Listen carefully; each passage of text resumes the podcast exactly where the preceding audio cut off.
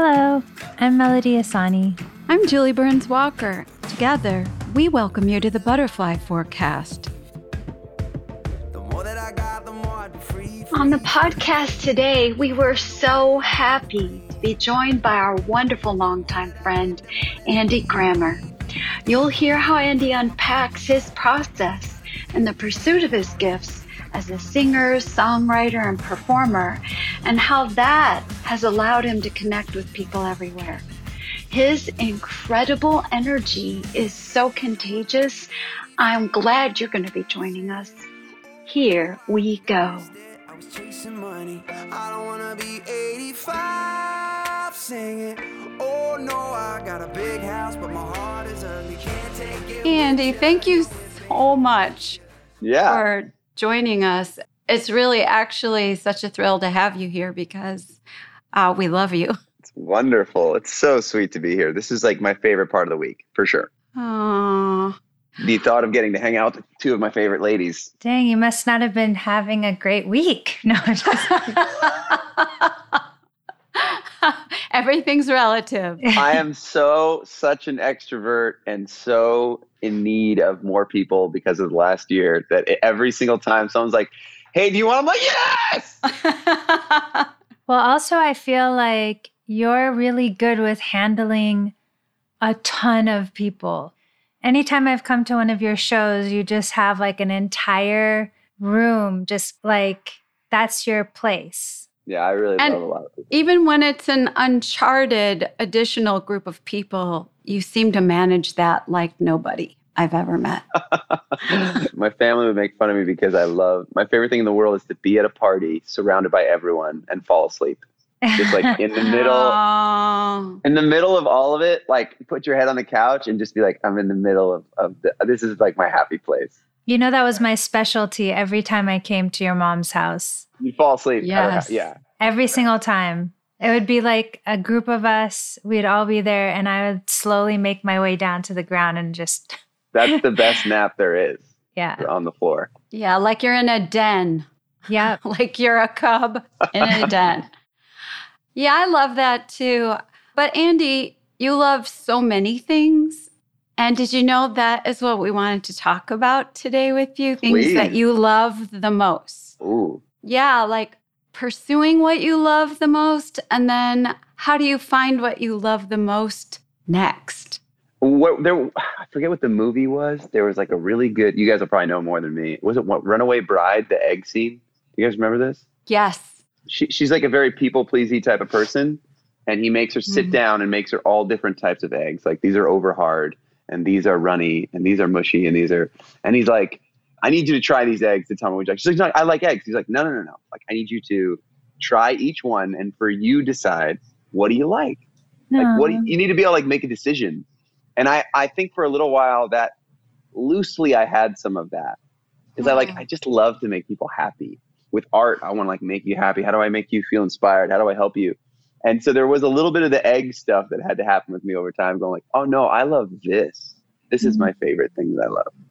And when it came to art and songwriting, what I found, like my egg, my favorite egg dish of songwriting, is the one that's like pretty clear and lyric driven and trying to capture some sort of truth that um, music or art is like a like a camera lens and pop music is when it's like totally clear and you can see it Mm. directly. And then sometimes you get into cooler indie stuff where you like you blur it out a little bit and it's inherently just cooler. Like undeniably. Like if you listen to radiohead you're like oh i mean that's really cool on first listen like i don't know what that guy's talking about but i feel that that's like amazing Yes. and I find yes. that I love to listen and I love all that, but my favorite egg dish is the one that's like, this is a lyric that's telling you exactly what is happening and it's exposed. right, like- Mm. Like I can't hide behind anything. I'm trying to nail a feeling. And if I nail it, the Mm. power of that, it's almost like poetry will get all the way in and do stuff to you. And if I don't nail it, then I uh, I fail miserably on it out in the open naked. And I love that pursuit. Like that's my favorite thing to do. And it took me a little while to own that because in like yeah, in all art, you're like you- you're trying to find your place and where you fit. And like, oh man, is this too pop? am I cool with being pop? Because I Mm. like, am I this, am I that? And then when you really sit and go like, no, no, no, this type of art is the stuff that I love. I'm not like apologizing for it. I just love making it. And then your people find you who love hearing it. And the more that you get comfortable in yourself, that's how you start to find, you know, when you talk about like the question of what do you love? Like that's what I love. Then when you're writing music and you're inspired, like you you hit a vein of inspiration, are you exploring it because you love what you just stumbled upon or struck or designed? Or are you already thinking about what this will sound like and what genre it fits in? No, I don't care about the genre. My whole thing when I'm writing music is we're all going through this experience together. There are truths and plot points of unity of what we're all experiencing. Especially the ones that are really hard are the ones that have to do with soul. And I hmm. think there's not a ton of soul in the maybe in their entertainment space or the just the average culture. That's not hmm. true for everyone, but on a whole, there's not a ton of it. So if you hit these plot points of soul that kind of remind us of ourselves, then the, there's like really there's a lot of power in that. And it's really hard to do because you have to really cut through a bunch of cynicism to get there. And the only hmm. sword that I know how to use to cut through that is just persistence. Like that's the only thing that I really know has worked over 10, 12 years now. Is like, no, I know that there's this, there's something to say about the soul in this space, and I'll write the song and it'll be terrible. And I'm like, okay, cool. So I made that and that was terrible. I'm gonna throw that away and I'm gonna try to write that again, come at it from a different angle, and then it's terrible. And then you throw it away. But you don't know while you're doing it. While you're doing it, it's beautiful and you're crying because it's like it's about soul. And it's like, oh my God, this is so important. And it's like a painting that's right here. And then you back away and you're like, no, no, no, no. and then you just keep at it. And when you hit it, and when you're in front of 4,000 people and they all sing it back to you, you realize the value of all the macheting that you've done to get to capture this Hmm. this feeling or this sense of something that we're all going through. And that is really, to me, what what like music is, what art can be, is like really cool. feels like wizardry. Wait, so when you do that, is it because you're going through that thing? Does it start off personal or do you think of people right off the bat? sometimes it's both, but a lot of times it's from me. It's like I need this. I feel this way. I'm Hmm. searching for soul in, in myself. I'm, I'm struggling with this thing, but I know that if I get it and it's really true to me, it's usually true to a lot of other people. Mm. Oh, I love that. The thing of inspiration is usually following my own little gut about what's happening in my life, and then it's, that's just matched with like an insane level of persistence to actually get it correct. Usually, like sand falls apart in your hands before it gets somewhere. And then every once in a while you get a sand castle that like stays. And then you can you can give it to someone. And when that happens, it's like, oh my God, this invisible, you know, Leonardo da Vinci, I think, said music is the shaping of the invisible. Mm. Hmm. And you have this this stuff, you're like putting so much effort into something that will probably fall apart. But if you get a hit of what it's capable of doing, then you get addicted because it's amazing. Yeah, and you're sort of kind of moving into process, you know, like your personal process of creating, which is so entirely unique. And I love that you have the sense of it first. Something's calling you to it, like over and over and over. And, and then you have the persistence to work it, rework it, rework it. And I think that it's the one thing Melody and I talk about this all the time is that we lack process. None of us grew up being taught process in life. So we think like, oh, you're talented. Oh, it should just happen. Wait, why didn't it just happen? I did it. Yeah. But there's no awareness of process. So, Andy, how in the world did you arrive at the conclusion that you have to work your craft, not just create it? The first thing that comes to my mind is sports. Like I'm, I'm like a super intense, not as much anymore, but growing up, it was all sports. It was all like basketball from seventh grade till I graduated high school was like, that was the only thing that really, that truly I would put my life into. And the thing about basketball, you have to have your left hand be as good dribbling as your right hand. It just wasn't. So I'd go out on the basketball court and just, um, like my, my parents paved our driveway for me and I would just like dribble every morning before the bus. And like there was a lot of learning through sports that I definitely take into this to art. Mm. As far as like learning persistence, I think you can. I think it's really possible. And I'm working on it with my daughters now. And it's been fascinating trying to figure out can you teach this? And I, I think you can. I think you can set up situations to where it can be taught. You know, I, talking to you, I'm thinking of I also like really care about my reputation. And this is something I would only say on this podcast. I really care about my reputation with the ether. Like I don't know where art comes from. I don't know where inspiration comes from, but I have a hunch that it's not just from me. Mm-hmm. And so I really want to be someone that when an idea is wanting to get into this world, there's like a discussion on the other side of like inspiration things. You can call them people, souls, whatever you want. And they're like, oh, you know what? Send it to Andy because that guy will do it. yes. That's so cool. Like a reputation and someone like just like get recommendations for the best stuff. Even just like here, like we're, you know, oh, you want a contractor? That guy, you know, that guy will do a good job and he'll do his best effort and he'll do the best for you. Art wise, I want to have that reputation with inspiration that when it comes, it knows it has a place that I will go all the way to the end to make sure that it gets its best shot, mm-hmm. you know? And you have, you have so many examples of that. Yeah, it's wild. So fun. It's crazy. Art is one of those things where you like have to find this balance of being um, it's so important and then also like you know just art at the same time to find your balance with yourself of like how to not be pretentious and over intense about it but then also really understand the true power of what it can be for mm-hmm. people which is such a miracle i think sometimes you know when you get a reflection back i don't know if you both feel this way, but most people worry about the ego. Like you get a reflection back, like Andy, when when everybody in the audience. I remember the first time you invited me to come to one of your concerts. And this is what blew my mind and stayed with me for forever. It's still with me. Is how everybody was singing along. Everybody. You have a very diverse audience. Yeah. And there wasn't anyone who didn't know your lyrics. And also, they were singing with all they had right back at you. Yeah. Sometimes when you get that reflection back, people think, oh, it's going to go to your head. But it doesn't go to your head, it goes to your soul. Mm. I personally find this because everything in you goes, thank you. Oh, that's what I was hoping this would do. I hoped it would bring you this.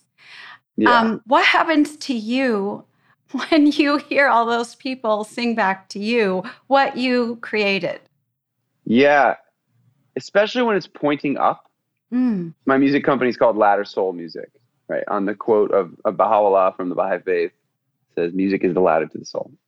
And to me, the ladder is a, such a great analogy of like I'm giving you this, and it can take you up or it can take you down.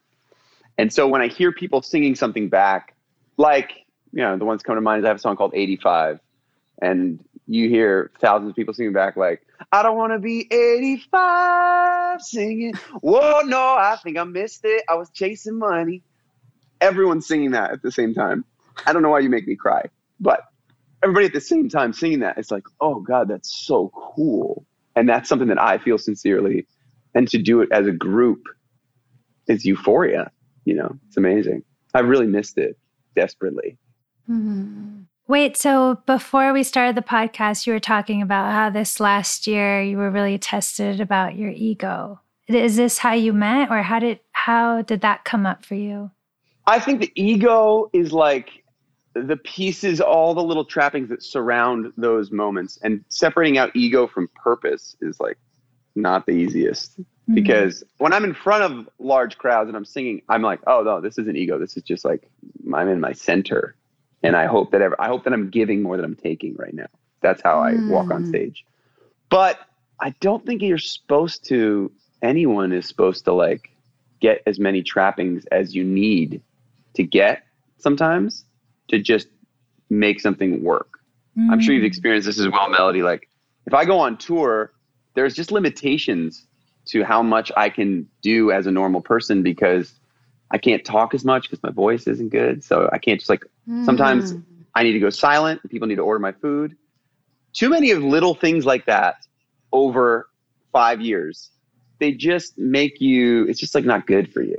Like I was someone who's traveling so much that like if I get into a hotel room, try to turn on the TV and the remote doesn't work, and I'm like, well, it'll work tomorrow. I'll be in a new place. So never mind.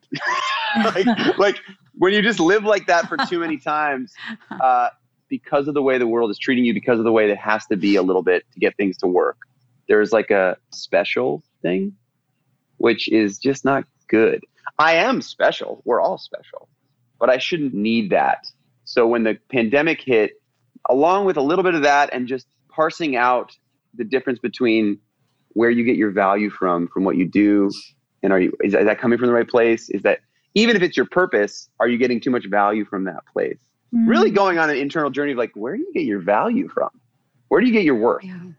you know my next record mm-hmm. is going to be a lot about that and i'm really excited about it i think it's so good i'm really really pumped can't wait just in time yeah a real journey of like whoa i think i if you'd asked me how I was doing on this, I thought I was doing pretty good. But when you took away all the things at the same time, I wasn't doing so good. Mm. Yeah, I was. T- I feel like I had to lose like thirty pounds of ego weight, mm. and whatever the mm. analogy is of like running on a treadmill to get that off was not fun. But it, we did it. I can't even say I've arrived. I just like it was a long process that I'm grateful for to like hit a real pause on how things are going because they're starting to come back in a way and i'm excited with this viewpoint to figure out the best way to go about it hmm. back to your ladder quote it's so interesting though what you're sharing and by the way i just love your uh, refreshing lightness and candor at the same time it's really so amazing and not very common but you know i really think that we don't give ourselves enough leeway to understand that you were saying you had already thought you'd worked on that, you know, yeah. and, and you'd gotten that down. Yeah, but then you start from scratch from A, square A, when there's a pandemic and everything gets pulled out from underneath you. And so it's not like your all your skills and lessons and tools and work don't apply. It's just you don't know that you're in a new place. And when you lose all your support, like, wow, what if we looked at everybody that way? Totally. There was a quote that I'll butcher, but the gist of it was that it's like an analogy of you're in a dark room and you can't really tell how messy it is. And you make some personal growth and you pull down one of the shades and you can see a little bit more in the room. And you're like, oh, well, first of all, I made some growth, so that's cool. But now I can see like that this is pretty dirty. so you like you clean it up at that level of light and you clean it up and you're like i feel feel pretty good like things are going well and then you move forward again with a little more personal growth to take down another thing you're like oh my god this yes. is disgusting. And still to remember that like you're still moving forward. You're just like getting a better view of yourself. Sometimes it can feel like you're getting worse. But i actually do think you're moving forward. You're just becoming more aware more self-aware in a lot of different ways. Mm. Andy, when you started making money or achieving any level of success, did that present itself as a test to you? Yeah, I think that money is um, not for everyone, but for me, it was very tied to, for some reason, it was like money and spirituality seemed to be um, like they couldn't work together. Mm. I think it was more just how I was, the environment that I grew up in, not like throwing shade at anybody, but I just have that to unpack and unwork you know, and there's like all these quotes that you hear of about like how hard it is for someone who's wealthy to get into the heaven or whatever in many different lit. And I do think that's true. I do think there's like a lot of things to look out for and it becomes a little bit more difficult if you get some, but it's not impossible. And there's a way to use mm. it and to learn how to how to deal with it and be self-aware with it as well. You know, there's this great book called The Big Leap and it talks about how you have a temperature, like a thermostat of your life, like how you live and what's occurring in your life. Like my temperature was like very emotionally taken care of by my family, uh, a little bit low on funds. Like that's just kind of how it was growing up. And so if you change, if I get like emotionally not taken care of, I'm like, well, this is weird. Let me get back to this. But if like money starts to go up, it's like, oh, am I different? I don't know if this is cool. And that's where self sabotage like starts to come back. So you can just stay at the mm. temperature that you feel comfortable and who you are. And there was a lot of like deep diving that had to occur to go like, whoa, because I would just give everything away. Anytime we were anywhere with anything, anybody tries to give me anything, my wife is, is running behind us. I was like, any situation where someone gives me something, like, oh, thank you so much, and I'm going to give it away. She's like, wait, you idiot, we need it. We don't have one of those. She's like following behind me, like, what the hell? Why are you just like? And I'm just out of fear, I think that it would um, infect me or something. So not know how to handle it. Don't have a lot of experience with it.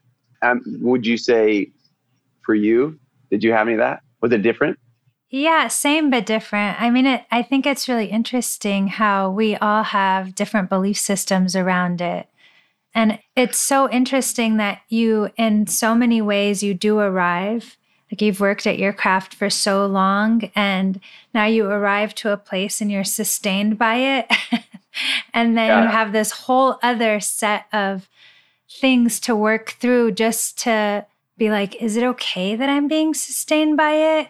Yeah. And I think it's really important work to do because I really feel like wealth, regardless of how much you have or don't have, is meant to support your purpose. You know, like I want to make more money so I can make more things because I have more ideas and I want to get more ideas out.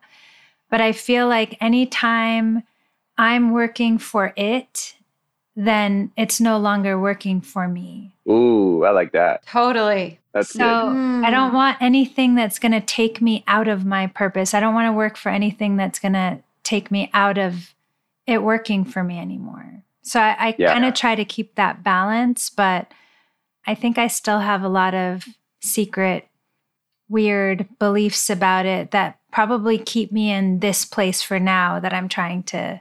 Yeah, it's a tricky one anytime that it comes in large, it's definitely worthy of like just a side eye. I think. Yeah. of like, Definitely. okay. And I don't know, you're just raised in America. you you, you think that if you have a lot of money, then like everything's great. yeah. Right? Isn't that what we're all trying to do?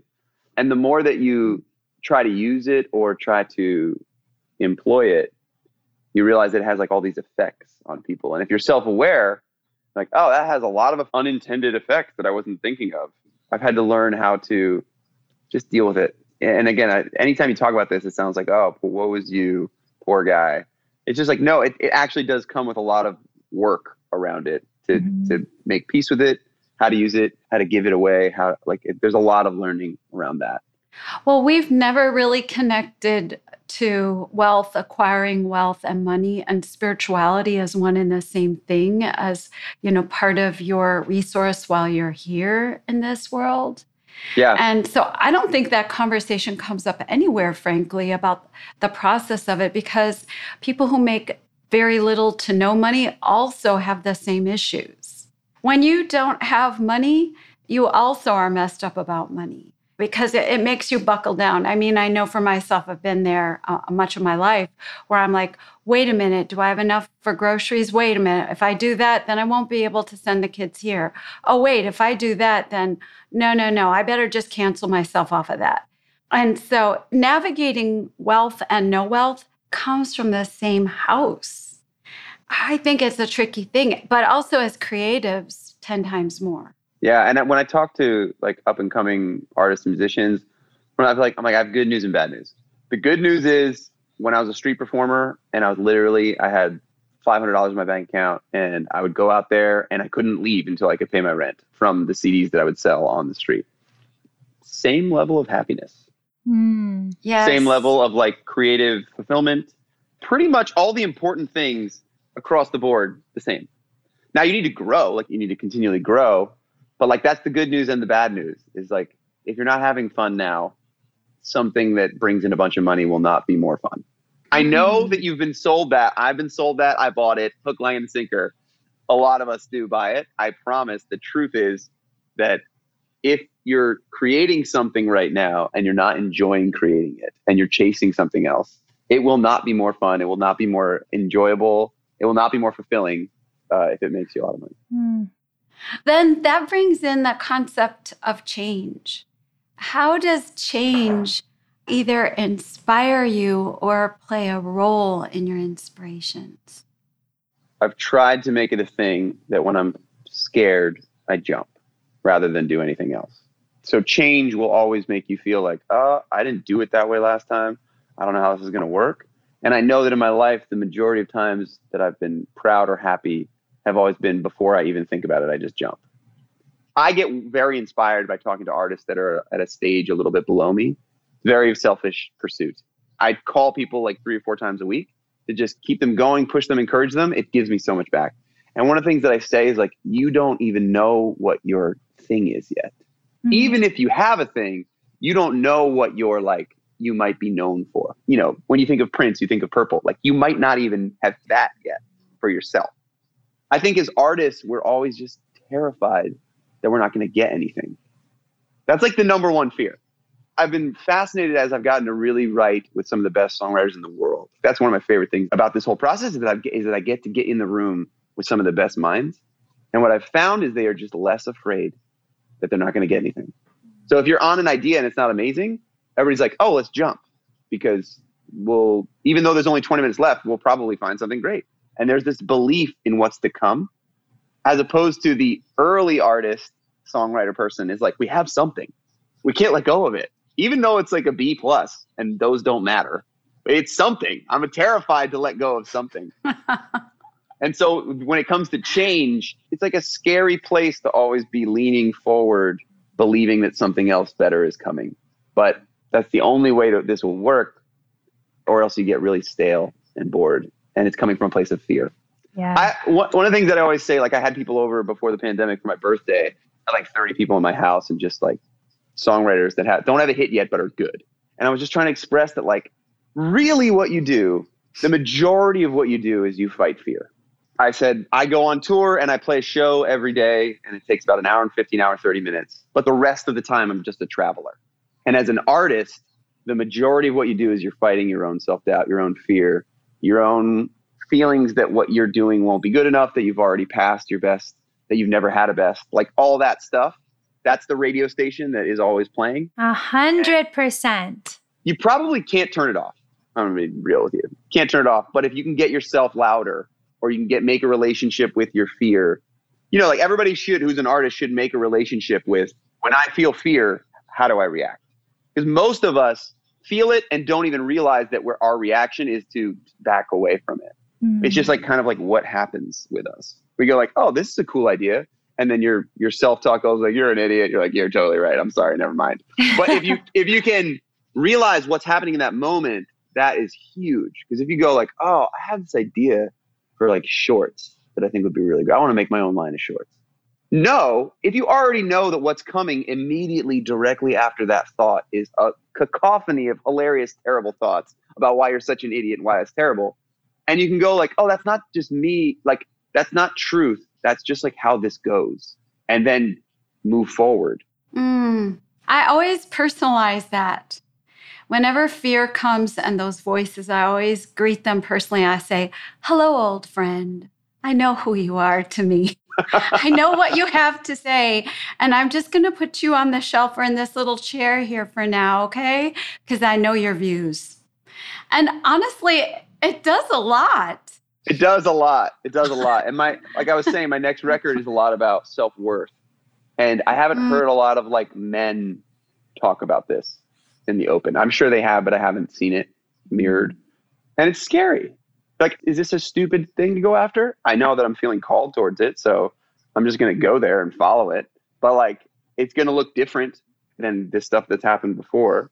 And it's that same thing of like you're just kind of always falling off the edge of a cliff. and then over uh, over time, you look back and you're like, oh, we didn't die. I think we're okay. But you're like, you're always a little bit like, oh my God, here we go. you guys, it's so funny because I was literally, I've been thinking about this for the last few days because sometimes these thoughts so overcome me. And I did my DNA testing this last year, just like a couple months ago. And my doctor was telling me how there's a gene where you're either a worrier or a warrior. He's like, you either have one or the other. And he was like, you have the warrior gene. so I was thinking about this and it kind of felt like a sentence, you know, uh, but uh, also like, I was like, no wonder because I don't want to be a warrior, but it must be part of my genetic dis like so anyway, all that to say that the part 2 of this episode Smooshy could be like talking about your body and like your physiology in tandem with like being an artist and having these thoughts because I know that every artist kind of goes through these kinds of things, but how is that related to your chemistry? Like, you know, we were talking about Basquiat, where he was just so mm-hmm. free. He just came out the box, just like expressing his whole self, lived for this short amount of time, and was like so profound in his work. And then there's people that like muddle over this one thing for like years before they're even able to put it out. the thing that I really push back on is the idea that there's any sentence for anyone. I disagree. I think that everybody mm. has has their own their own meat suit, their own stuff that they got to figure out how to work. Mm-hmm. Like mm-hmm. some people learn how to r- drive a truck. Other people are like, oh, I got a scooter. I got to figure out what the hell. what, how, what do I need to make this scooter work? I don't need mm-hmm. like so much gas as that Mack truck, but I do need like streets that don't have bumps because I need to do. It. So I think as long as everybody is their own thing, but you are not here with a sentence that you can't do it. It's true. Mm. We have to be able to transform it. Yeah. When I wrote this poem, like one of my favorite poems, let me see, hold on, I just had it here. It was like Dreamer, a conversation between Dreamer and a universe and the dreamer says, Are you sure there's a place for me? And universe says, Yes. Dreamer, are you sure all the spots aren't already taken? Universe, they are not. Dreamer, how are you sure? Universe, we saw something was missing, and that's why we brought you here. Aww. Right? I love that. Love. Love that, Andy. Wow. And love you, Andy. I love you so much. Love you. Um, I'm super down for a part two. Please. Cool. You are the best. Cool. Thank right. you so much. Bye bye. Talk to you next time. All right. Bye. So I've been away making the green. See, the more that I get, the more that I need, need, need. And that's our show. Thank you so much for joining us. You can find the Butterfly Forecast every Tuesday with a new episode available wherever you do your podcasting Apple, Spotify, Google, Stitcher. Hope to see you then. We'll see you next time. Oh no, I think I missed it. I was chasing money. I don't wanna be 85 singing. Oh no, I got a big house.